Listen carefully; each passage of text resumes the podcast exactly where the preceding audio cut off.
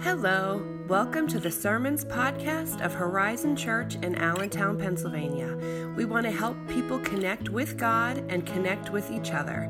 If you'd like to know more about us, you can go to our website at horizon connect dot org. Enjoy! All right, hey, would you grab your Bibles? Now, uh, I will put what we're going to read on our slides, as is always the case on our screens. But I will want to show you some things in your Bibles where we're going, and I'll tell you where we're headed in a bit. But just grab your Bibles, or if you you know if you have it on your phone, whatever, uh, just um, kind of be ready to look at that in a couple minutes. But I want to pray, and then we will uh, dive in. Okay, God, thank you for the fact that you are a good and a faithful God to us, even in the midst of times of turmoil and difficulty and hardship.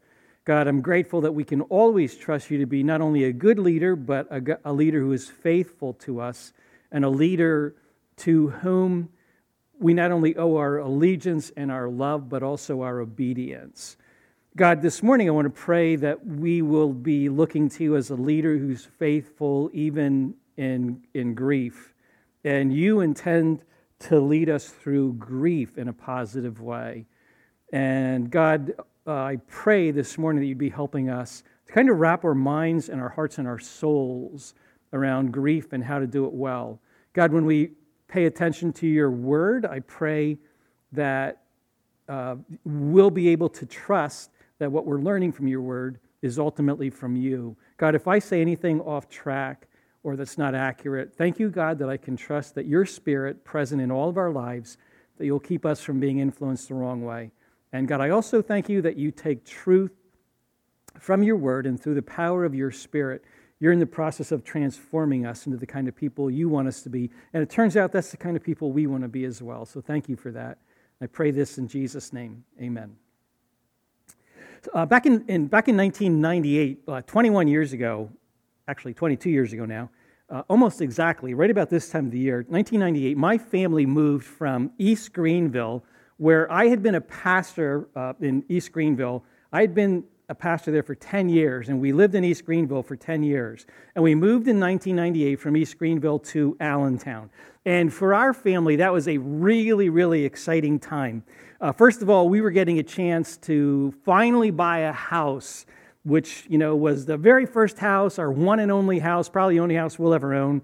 And it was something that we were really, really looking forward to and excited to do, something we'd actually been working on and hoping to do for, for a couple of years. And we finally got to do it, to buy a house. And at the same time, when we moved in ninety-eight from East Greenville to Allentown, we were also leaving behind an entire decade of our lives, ten years. And you don't get more than seven, eight decades or so. And that was one entire decade that we were leaving behind. That was the only place that my kids had ever known. They were leaving behind their friends. They were leaving behind their schools. They were leaving behind memories of the only house that they had ever lived in, the only church that they'd ever been a part of. And we were leaving behind, Don and I, we were leaving behind friends uh, who had become exceptionally dear to us. And we were also leaving behind a church that uh, in, into which we had literally poured our blood, sweat, and tears.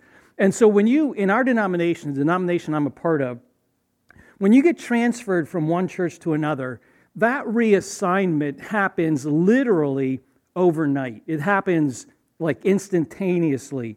I said goodbye to one church on one day, and then the very next day, I said hello to another church. And there are some really good reasons, and there's some upsides to that kind of uh, transfer that happens overnight. Some of the upsides are, you know, pastors always have, uh, churches always have pastors. They're never without a pastor.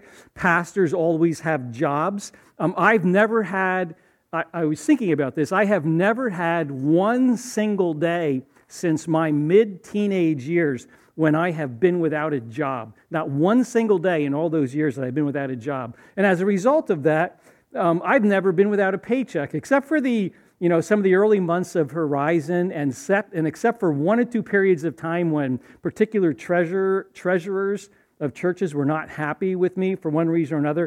I've never been without a paycheck, and that's a really, really good thing, an upside. But there's a downside to that kind of instantaneous transition from one church to another. And the downside is something that is often hidden in this kind of lifestyle. And that is, the downside is that nobody gives any thought to uh, to actually grieving what you have lost and what you've left behind. And honestly, at that time, because I was a relatively young pastor back in nineteen ninety-eight, I, I didn't even know that grieving was a necessary thing. But I actually found out that it was necessary, and I found out the hard way. Uh, during the first couple weeks in the new church where I was assigned in Allentown, there are days when I would show up in my office and I would sit at my desk and I would feel absolutely lost. Now, I have never been a person that is given to feeling sad, so I can't say that I felt sad in any way. Lost is simply the best way that I could describe it. There were days that I would sit there and the room I was sitting in would a- would actually start feeling like it was spinning or going back and forth. And I didn't feel sick in any way. I didn't have vertigo. I didn't feel sick to my stomach. But everything would just spin or go back and forth. And some days it actually felt like it was hard to hold my head still or hard to hold my eyes still because everything was just bouncing. Some days my heart would race. Most days I found that I couldn't concentrate on anything. And if there was another person in my office or if I was out visiting somebody, I found that I couldn't even pay attention for more than a few seconds to what that other person was saying. I just felt lost. I didn't feel particularly sad. I wasn't sick. I wasn't anxious. Just lost. And then that summer, in the middle of that summer of nineteen ninety-eight, Michael W. Smith came to Six Flags in New Jersey to do a concert. And as some of you know, my brother is the keyboard player for Michael W. Smith, so if he's ever in the area, Jimmy's able to get us V I P tickets for his concerts, which, by the way, I know that that's the reason some of you are my friends. And I don't hold that against you. Don't feel badly that I know that secret about you, because the truth is that's why I keep sending Christmas cards and birthday cards to my brother. So don't feel bad about it. But anyway, we had we got tickets to the Six Flags amusement park. We got tickets to the concert. We had a lovely day with our kids riding the rides, and we got to do what we usually do. We went backstage and met the band. And then came concert time. And I will never forget that evening, sitting on a grassy hillside, looking down at the band. And in the middle of the concert, Michael W. Smith started singing this sappy little song that he has probably sung a gazillion times. It's the song everybody wants him to sing. And I'm pretty sure that if they're singing this song in heaven when Michael arrives, he's going to be pretty sure he's in the wrong place, because I'm sure he's sick of it. But you probably know this song if you're a fan, and you know how the words go. He started singing, "Friends are friends forever." And something broke inside of me, and I could actually feel it break. And I said out loud to no one in particular, "No! That's not true." And I had to get up and I had to leave and stifle some ugly sobs. And I very suddenly knew what had been wrong with me. I was grieving. I was grieving what I had lost. And I didn't know it. And I didn't know how to do it well. And all human beings, every human being, we need to process our grief. And when we don't do it well, bad things happen to us. In fact, you may not know this, but grief is so important There is an entire book of the Bible devoted entirely to just grief. And there are not many books in the Bible that are devoted to just one subject, but there's a book of the Bible devoted to just the subject of grief. Now, it's the book in our Bibles entitled Lamentations. And Lamentations is a book five chapters long, devoted entirely to grief. It's written for the purpose of helping us grieve. Now, the truth is, we don't know who wrote this book. Tradition says it was written by Jeremiah, which explains why it's placed in our Bibles where it is, right next to the book named for the prophet Jeremiah. Honestly, I don't know that it matters who wrote it, but the book is written to grieve the loss of a nation. In five eighty-nine B C, Babylon laid siege to the city of Jerusalem. Jerusalem was a walled city.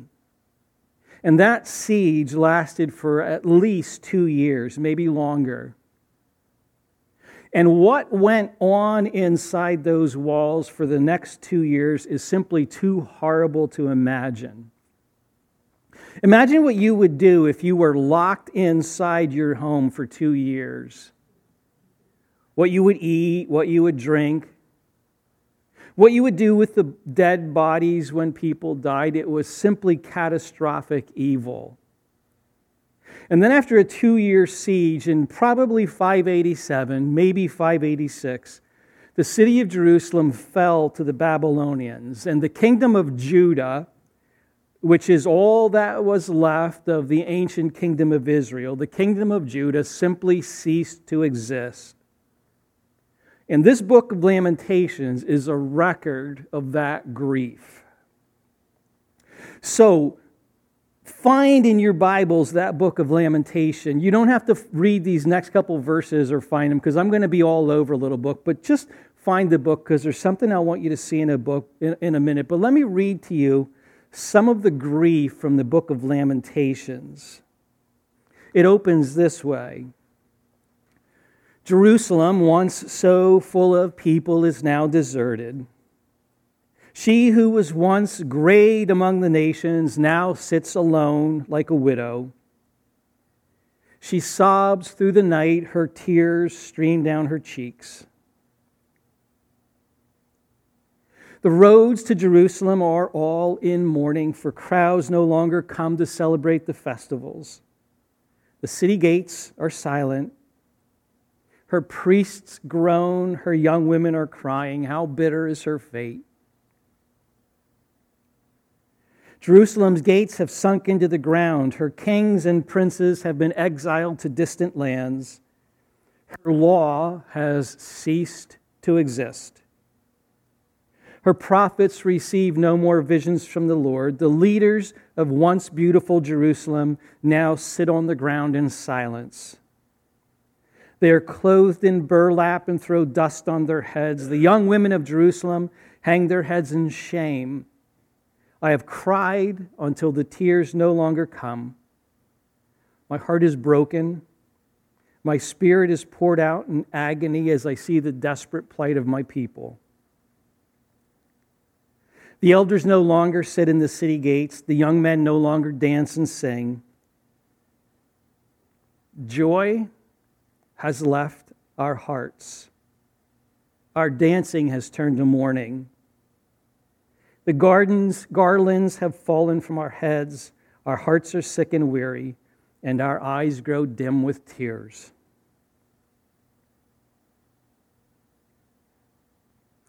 Now, I know that there's probably a few of you thinking, you know, our, our world right now is really in need of some hope and some good news. So you're wondering why I'm choosing to be such a downer and talk about grief. Well, for the same reason that I wish someone had talked to me about grief in the summer of nineteen ninety-eight. When we don't grieve well, bad things happen. And there is so much right now that has been lost, so much that has been lost that needs to be grieved. Lost lives, lost time, lost connections, lost jobs, lost businesses, lost vacations, lost weddings, lost hugs, lost funerals, lost graduation parties, lost proms, lost dream trips, lost retirement parties, lost July fourth fireworks, lost summer plans, lost birthday parties for people who turned one hundred or ninety or twelve, lost education, lost opportunity. There is just so much that has been lost that needs to be grieved. And when we don't grieve well, bad things happen. There's a short little book in our Bibles named for a woman, uh, Ruth. Ruth had a mother-in-law named Naomi, and Naomi comes from a Hebrew word that means pleasant. When the book of Ruth opens, Naomi has um, her husband die. And then ten years go by, and both of Naomi's only sons die. And with nothing left but a single faithful daughter-in-law, Ruth, Naomi decides to return to Bethlehem, the hometown of her family. And as she's arriving in Bethlehem, she meets some old friends that she hasn't seen in years, and they get giddy with excitement, and they start yelling, "Is it really you, Naomi? Is it really you?" And Naomi responds with a frown in her voice, and she says, "Don't call me Naomi. Call me Mara." It's a Hebrew word that means bitter. "Call me bitter. For the Lord Almighty has made my life very bitter." Bitterness is a side effect of grief improperly done, or maybe not done at all. And I've known bitter people. I know some now. And maybe you do too. Maybe it's you. How I wish we could grieve well. You know, it's a great story in John chapter one of, of what happened after the first couple days after the resurrection of Jesus. And maybe you remember there's this kind of strange little episode in John chapter twenty-one where Peter plummets precipitously into peril.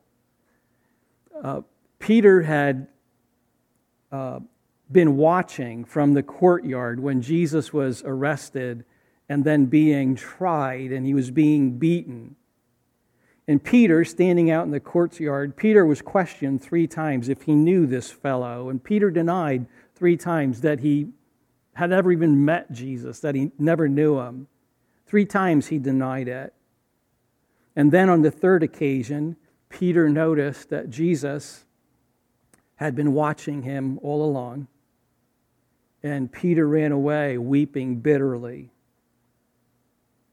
Now, Peter has lost multiple things in that whole encounter. Even though John chapter twenty-one happens after the resurrection, what we know is that none of the disciples were able to kind of wrap their brains around what was going on. Even though Jesus was back, they were all thinking that their dreams were shattered, that, that they couldn't figure out why he was alive. They just knew that all their dreams were gone. So in addition to his dreams, Peter lost his courage. He'd lost his self-esteem. I think Peter even lost hope. And so in John chapter twenty-one, Peter just says very simply, "I'm going fishing." And this is not some overnight fishing trip where he hopes to just calm down and have a little bit of fun. This is what I call rebound fishing. Because Peter had been a fisherman who left his nets to follow Jesus. And now Peter is in rebound, going back to what he had left. And I know that we've all seen people who rebound after one failed relationship, and they bounce way too quickly into the second failing relationship. I've known pastors who leave behind really, really bad church situations, and they rebound way too quickly, either into another church situation, or sometimes they rebound into the next available job just so that they can have a job. And usually that kind of rebound is followed by despair and sadness and this sense of having lost a calling from God. Now, I know why we rebound like that. I know why we jump from one failed thing very quickly into the next. We do it to avoid pain. We do it to avoid just feeling any sense of loss or grief. So to hide the pain and the grief, we just rebound, hoping to kind of mask and cover up our pain. And usually, as we all know, there's always a warning about rebounds, because we all know that rebounds usually go badly. So skipping out on pain and just trying to mask it by jumping into the next situation, a rebound is never a healthy thing, because covering up our pain and masking it does not lead to healthy relationships or a good job or a good stage of life.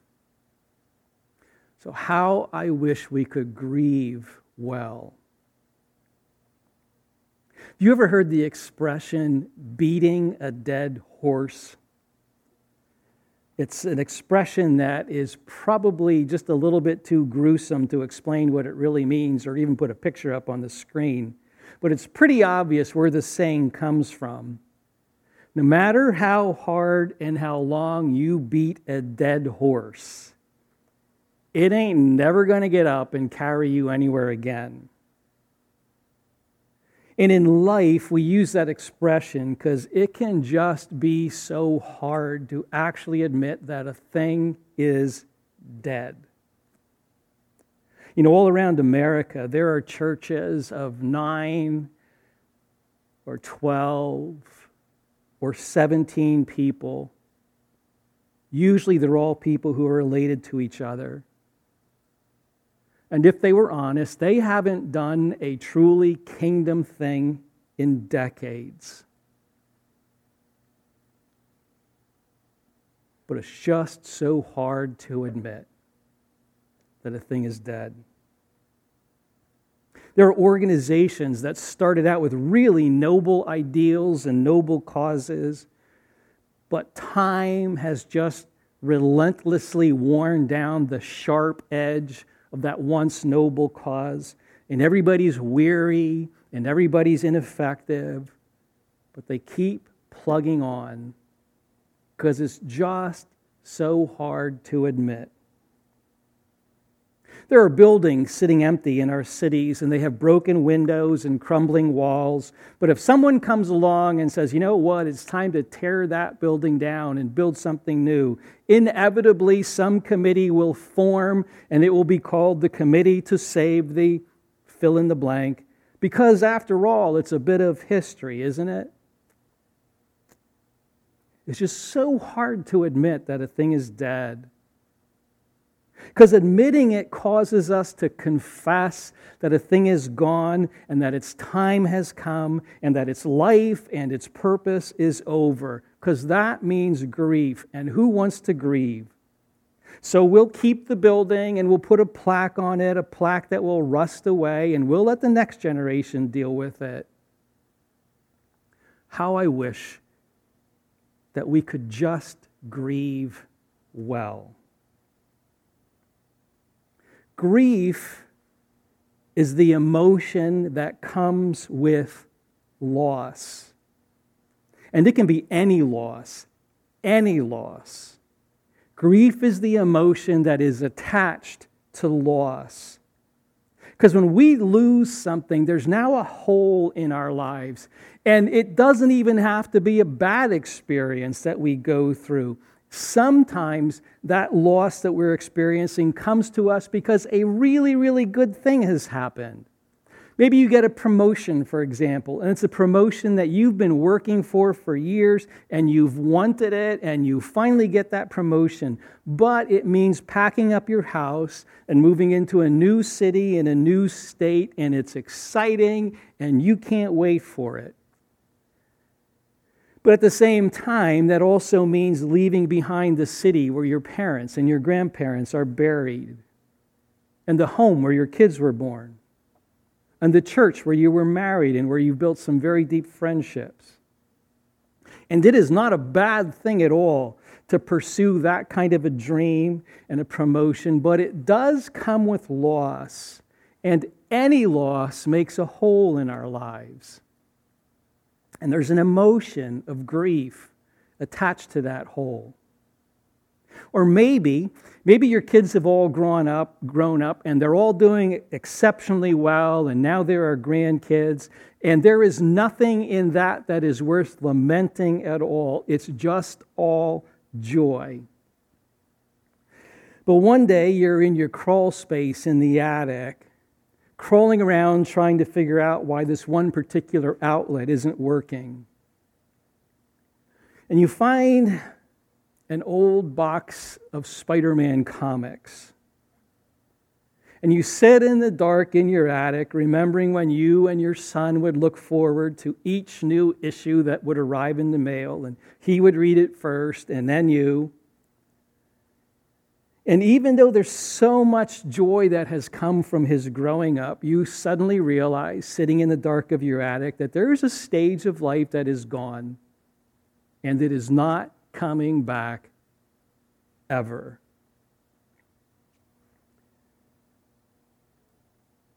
Grief is the emotion that gets attached to loss, any kind of loss. And every single emotion that you and I feel, every emotion comes with a jolt of energy. That's what an emotion really is. It's kind of a jolt of energy, which is why we laugh or cry or smile or frown or giggle or chuckle or cover our faces or raise our hands or bite our fingernails or get chatty. Emotion is simply energy. And to grieve well means you give direction to that emotion attached to loss.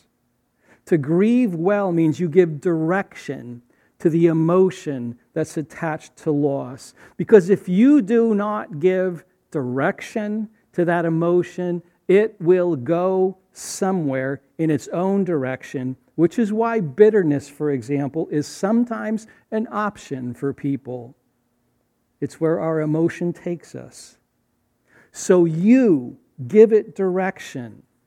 You give direction to the emotion of loss, to your grieving. That's what the author of Lamentations is doing. He's really giving direction. He's giving focus to the grief that that whole nation experiencing is experiencing. I don't know if you know this, but maybe you can tell it just by looking at your Bibles if you've opened them up to Lamentations. Lamentations is actually a Hebrew poem. In fact, in some ways, it's It's actually quite a beautiful poem, which is a really important idea. If you can accept the fact that anything connected to grief can still be beautiful. But it's amazing, really. It's amazing how this author takes the horrendous pain that they were experiencing, and he actually makes something quite beautiful out of it. In fact, I want to show you this. If you have your Bibles open, I want you, I want to show you something. So just kind of take a look at your Bibles. Look at chapter one in Lamentations. How many verses are there in chapter one? twenty-two, right? So look at chapter two. How many verses are there in chapter two? twenty-two, right? Now, we're going to skip chapter three. We'll come back to it in a minute, but go to chapter four. How many verses are there in chapter four? twenty-two. Look at chapter five. How many verses are there in chapter five? twenty-two. Now, there's obviously something going on there, right? Something that because we're not Hebrew readers or Hebrew speakers, we actually miss what's going on here. So s- stick with me on this. The Hebrew alphabet has exactly how many letters? twenty-two. The same number of verses in each of those chapters, one, two, four, and five. Each of those chapters, one, two, four, and five, they're all what we call acrostics. And I think you probably know what an acrostic is. It's when you take a word and you kind of use the first letter of the word to make different sentences. So in chapters one, two, four, and five, each of those chapters is actually an acrostic that uses the letters of the Hebrew alphabet, starting with the first letter, and then every stanza uses the next letter in the alphabet all the way to the end. Like verse one of chapters one, two, four, and five, verse one uses the Hebrew letter Aleph to start the first word. Verse two uses Beit, the second letter of the Hebrew alphabet. So that's what they do all the way through. So hopefully you kind of get that and understand what they're doing. Chapters one, two, four, and five are acrostics using the Hebrew alphabet. We would say A to Z, Aleph to Tav. Now, there's a couple reasons that the author does that, and some of them obviously are very practical. One of them might be just to be clever, I suppose. The second reason is whenever the, the author of a poem uses an acrostic like that, it's obviously meant to help us with memory. Because twenty-five hundred years ago, people didn't carry around books or iPhones. They had to remember what was being written if they wanted to have it in their brains at all. So this is just a memory device. But thirdly, and I think this is by far most important, when a Hebrew author takes the alphabet and he writes from A to Z, it was his way of saying that this package is now finished. It's completed. So we do the same thing. Do you know how sometimes we use the phrase, we might say, well, you know, from A to Z. Or we might say, for example, hey, that zoo had every animal from aardvarks to zebras, A to Z. It had all the animals in between. Sometimes we do this even in English. We use A to Z to say the same thing. It has just everything. The Bible actually does the exact same thing. It's not just our culture, but the cultures of the Bible do the same thing. For example, some of you know that sometimes Jesus, particularly in the book of Revelation, Jesus is called the Alpha and the Omega, which is using the Greek letters, Alpha and Omega, the first and last letters of the Greek alphabet, to say that Jesus is A to Z, that Jesus is the beginning and the end of history, and really everything in between. So they use it, other cultures use it to say, this is the whole package, A to Z. So you with me? I have no idea if you are or not, but I'm trusting that you are, that you get it. So in Hebrew, when a poem is written with this Hebrew alphabet acrostic like this, when it uses all the Hebrew letters from Aleph to Tav, it's a way of saying that this package is now completed. It's now finished. Now, the message is not that grief is over. It's not saying that it's done with, and it's not trying to convince you, well, if you still feel sad, then there's something wrong with you. The message is, we've now taken the emotion of loss, which was previously chaotic and leading us down some wrong paths. We've now taken the emotion of loss, we've taken grief, and we've put it in a healthy package. And here it is. Here's the package. So read it, and say it, and know it, and put it in your hearts and your minds and your souls and remember it. And that's a very healthy and a very good and a very godly thing to do. I think that there's a whole lot of us that would benefit right now from taking the time to take our emotions of loss and to point them in the right direction in a healthy way and to do exactly what the author of Lamentations did. I think some of us would benefit from taking our experience of loss and writing it down and just writing down what we're feeling and thinking. Write a letter to somebody Or sit down maybe and make a video. Just talk about what it is that you've lost. Let people know what you're missing and what's lost in your lives. I've been thinking when we finally get a chance to get back together, it might be good to take a little bit of time and give people just a chance to express how much was lost to them and what it means. No, I know, look, I know that like you, like me, I know that a bunch of us are Pennsylvania Dutch. And I know that Pennsylvania Dutch means that when God was handing out emotions, those of us who are Pennsylvania Dutch, we were in line over at the pot pie counter, and so we missed out on this whole emotion thing. We we didn't get them, or so we think. But even us Pennsylvania Dutch folk, we are wired for emotion. All of us are. All of us are. And that's a really good thing when you think about it. Who would want to skip out on the euphoria that you experience from falling in love? Or who would want to miss out on the joy of watching some young child smile from ear to ear when she finally masters riding a bicycle without her training wheels? Whether it's your child or the neighbor down the street, who would want to miss out on the joy of watching that smile? Or who would want to miss out on that pure exhilaration of watching the Eagles win their first Super Bowl? God gave us this gift of emotion for exactly moments like that. But then there's the flip side. There, there are the emotions that we so wish we could avoid, and so we try to. We just try to pretend they're not there. All of those emotions that get attached to loss. And if you do not point those emotions in the right direction, a healthy direction, bad things will happen. Bitterness, anger, anxiety, overwhelming fear, unhealthy rebounds, beating a dead horse. So direct those emotions that get attached to loss. Say them. Write them down.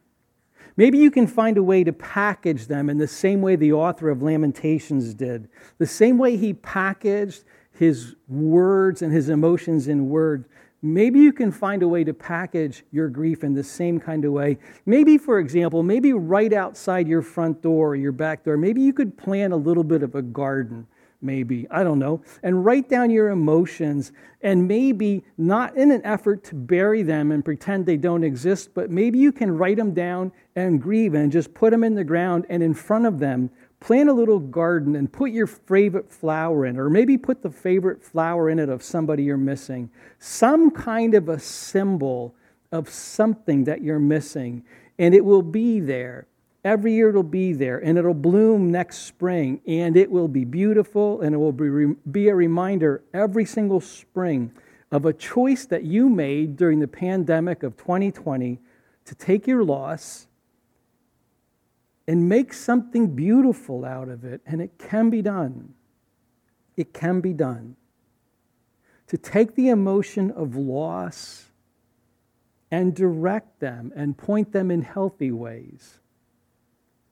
Now, there there is chapter three. We skipped that one. We talked about one, two, four, and five. But there's chapter three. So, you know, again, if you got your Bible open, take a look at chapter three for a couple seconds. Now, chapter three is obviously the center chapter. Chapter three has two chapters on each side of it, one and two and four and five. Take a quick look at how many verses there are in chapter three. There's sixty-six, right? And for those of you who are not math majors, sixty-six is three times twenty-two. So chapter three has three times the verses of every other chapter. Now chapter three, just like one, two, four, and five, chapter three is also an acrostic using the same Hebrew alphabet. But instead of assigning one line to every letter, chapter three assigns three letters, three sentences to every Hebrew letter. It's very clever because what the author is doing is he's saying, look, right smack in the middle, chapter three, three verses to every letter, he's saying, look, this is the center chapter. This is the one that's most important. This is the one I don't want you to miss. And get this, right smack in the middle of chapter three, the center of this book, right there in the center, are the very few positive sentences in this entire book. When you read through Lamentations, chapter one, two, four, and five, and even most of chapter three, this book is a description of overwhelming grief and terrible loss and very deep darkness. But right there in the center, all of a sudden, we readers get ambushed by light. Let me read some of these sentences to you. I'm going to start reading in verse nineteen. The thought of my suffering and homelessness is bitter beyond words. I'll never forget this awful time as I grieve over my loss.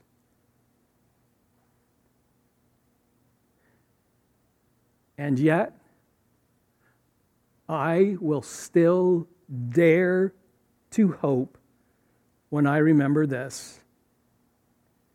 The faithful love of the Lord never ends. His mercies never cease. Great is His faithfulness. His mercies begin afresh every morning. And so I say to myself, the Lord is my inheritance. Therefore, I will hope in Him. And you can keep reading if you take the time to read this on your own, and you should, because it goes on like that for the next couple verses. You may want to find a quiet time and read this chapter for yourself. But there is this one really, really interesting verse. It's verse twenty-nine of chapter three. In fact, this one sentence is just terribly troubling for translators. They struggle with it. And you'll understand why it's such a struggle. In fact, this verse, by the way, is the reason for the background picture I'm using in all my slides. Verse twenty-nine, chapter three, says this. Let them, that's the people who grieve, let them lie face down in the dust, for there may be hope at last. Now that's an odd place to find hope, isn't it? Lying face down in the dust. This is just so important, so hang in there with me. What the author is telling us is that sometimes what our grief reveals to us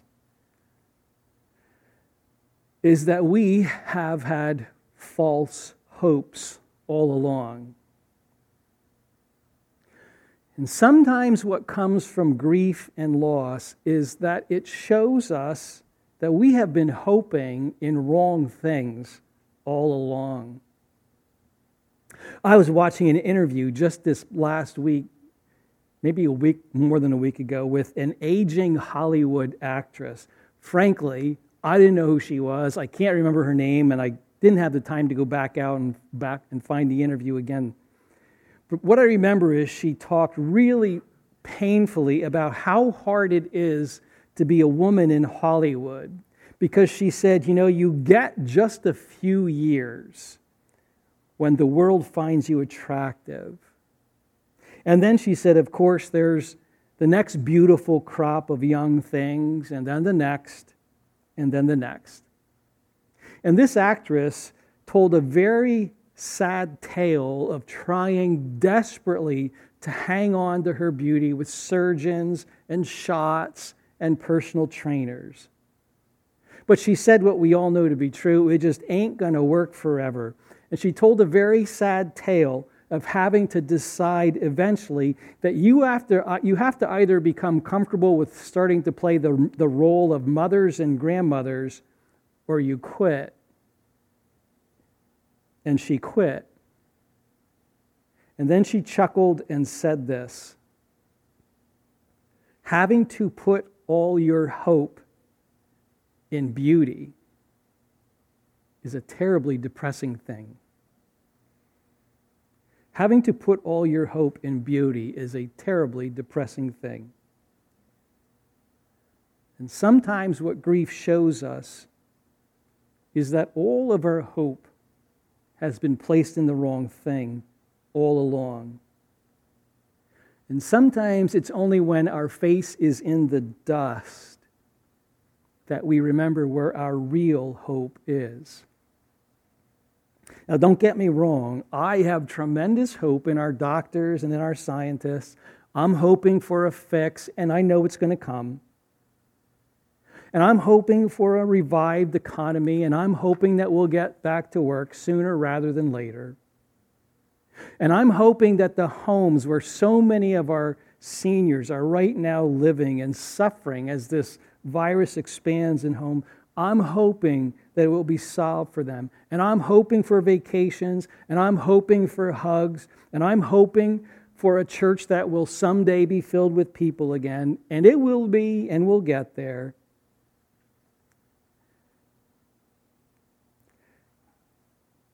But none of those are a forever fix for what really ails us, right?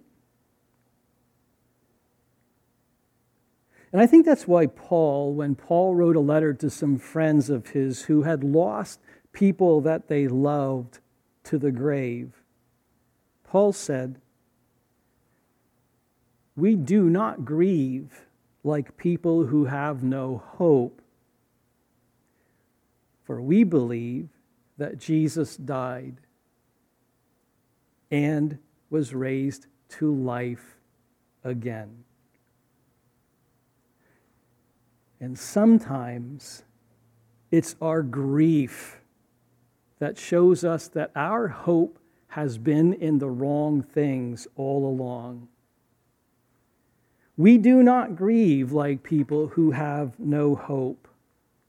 For we believe that Jesus was raised to life. And then. And then. So let me pray. God, in the midst of a time that's filled with so much loss and heartbreak, God, I pray that you'd be helping us to direct our grief in healthy ways, to find ways to say that we won't give in to bitterness and anger and anxiety and fear. But help us, God, to package it and to say it in ways that are healthy. God, I pray ultimately that we'd remember that as, as hopeful as we are in doctors and scientists and the return to normal, as important as that is, and it is for sure, help us to remember that ultimately our hope is in a Savior who conquered sin and death. I pray, God, that that would build in us a sense of knowing that there is not a thing that can touch us. No virus will defeat us ever. I pray, God, we find hope in that now and forever. And I pray this in Jesus' name. Amen. Hey, wherever you are, stand with us. We want to sing one more song reminding us of where our hope comes from. La la la la la la la la la la la la la la.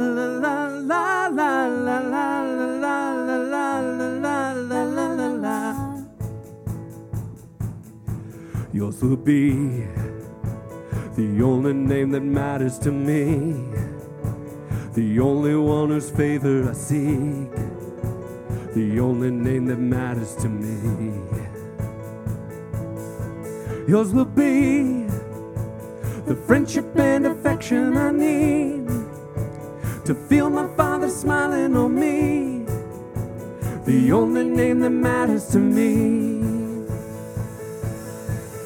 And yours is the name, the name that saved me, mercy and grace and the power that forgave me, and your love is all I've ever needed.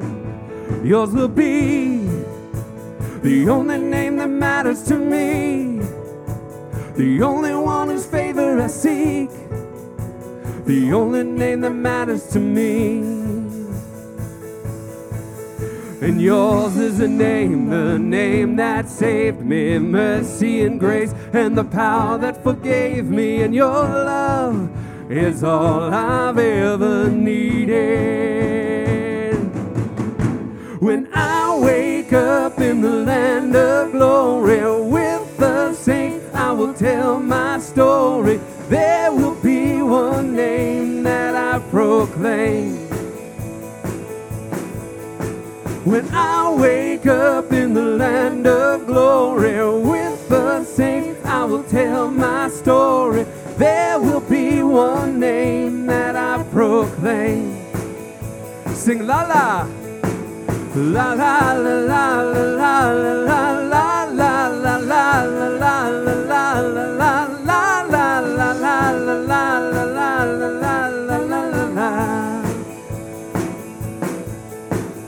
Jesus, Jesus, Jesus, just that name.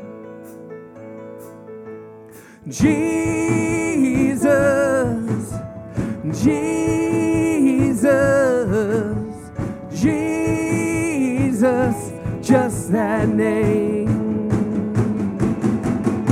When I wake up in the land of glory with the saints, I will tell my story. There will be one name that I proclaim.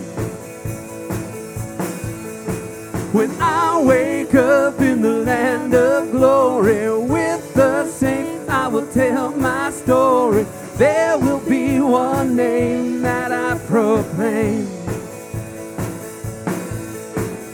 La la la la la.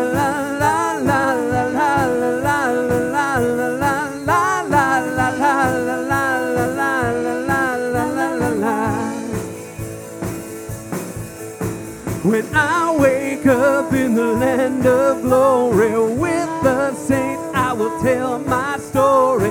There will be one name that I proclaim. La la la la la la la la la la la la la la la la.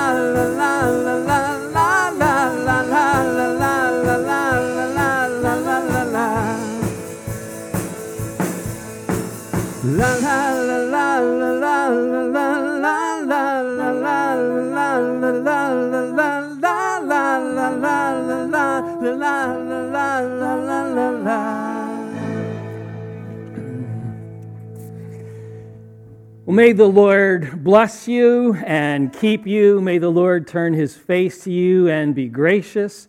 May the Lord's face shine on you and give you peace. Amen. Thanks for listening. If you'd like to know more about Horizon Church, please go to the website at horizon connect dot org. Have a great week.